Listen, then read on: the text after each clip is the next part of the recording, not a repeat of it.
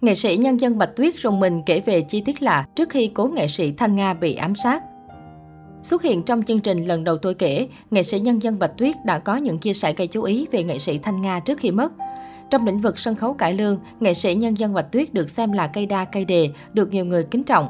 Bà không chỉ sở hữu tài ca diễn cực phẩm mà còn là một trong những nghệ sĩ có học vị cao đáng ngưỡng mộ. Mới đây khi tham gia chương trình lần đầu tôi kể, nghệ sĩ nhân dân Bạch Tuyết đã tiết lộ những kỷ niệm với mẹ mình và những điều trùng hợp khó tin về nghệ sĩ Thanh Nga trước khi mất.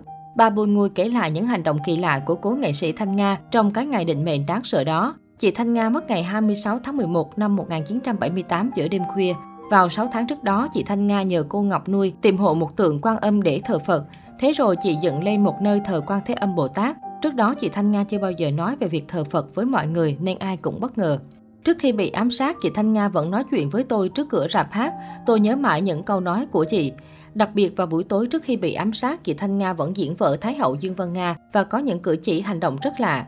Chị chia phấn hồng vào từng túi rồi đưa cho các bạn vũ nữ trong đoàn và nói, chút nữa mọi người đi hát với chị không, mình cùng xuống hát cho ông Diêm Vương nghe nhé. Mọi người cười quá trời quá đất, cứ nghĩ đó là lời nói chơi thôi, ai ngờ sau đó lại xảy ra chuyện động trời.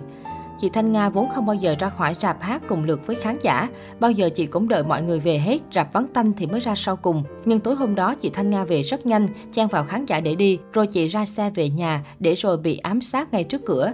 Sau khi nghe tin chị Thanh Nga bị ám sát, suốt một tuần trời người tôi cứ lơ lơ lửng lửng, không thể giải thích được. Tôi quá bức xúc, cứ hỏi tại sao số phận lại như thế. Tiếp đó, bà tiết lộ mẹ ruột của mình cũng ra đi cùng tuổi với cố nghệ sĩ Thanh Nga. Sau này tôi được học thêm nhiều một chút về tử vi, thiên văn học, tôi mới nhận ra một sự trùng hợp. Mẹ tôi ra đi cùng tuổi với chị Thanh Nga, cũng mất vào 11 giờ đêm. Hình như mỗi con người chúng ta khi đến với thế giới này đã có sẵn một cuộc hẹn là vào ngày đó, giờ đó phải đến chỗ này để lên chuyến tàu, chở mình về nơi đã đến.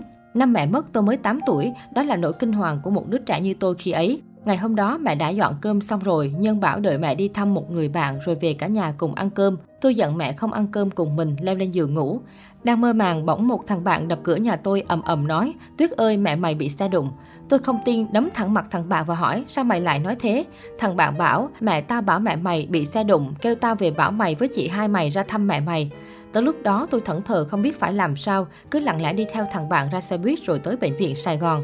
Đến bệnh viện tôi còn đi đụng vào cửa rồi mới giật mình tỉnh lại. Đi lên lầu 3 lúc đó đã tối, tôi gặp mẹ, mẹ dặn. Mẹ chết, hai chị em ở lại, phải ăn ở sao để người ta thương. Đừng để họ nói là đứa chết cha chết mẹ. Ở tuổi 76, nghệ sĩ Bạch Tuyết sống an nhiên, lạc quan mỗi ngày bên gia đình. Hơn 40 năm từ khi theo Phật giáo, bà dành thời gian ngồi thiền mỗi ngày, tìm sự tỉnh lại trong tâm hồn. Ngoài công việc ca hát, nữ nghệ sĩ gạo cội vài năm gần đây tham gia giảng dạy trong dự án cộng đồng tiếp bước trăm năm do Đại học Khoa học Xã hội và Nhân văn thành phố Hồ Chí Minh tổ chức. Dự án này nhằm góp phần giúp các bạn độ tuổi thanh thiếu niên hiểu thêm về bộ môn nghệ thuật truyền thống. Tất bật với công việc ở độ tuổi ngoài thất thập, Bạch Tuyết vẫn ý thức giữ gìn sức khỏe.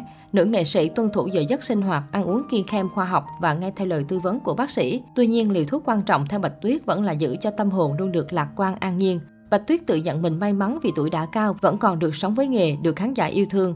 Hiện bà làm giám khảo giải bông lúa vàng và chuông vàng vọng cổ 2020. Nghệ sĩ gạo cội vẫn đi diễn, giao lưu đều đặn với khán giả và thỉnh thoảng làm mẫu chụp ảnh thời trang.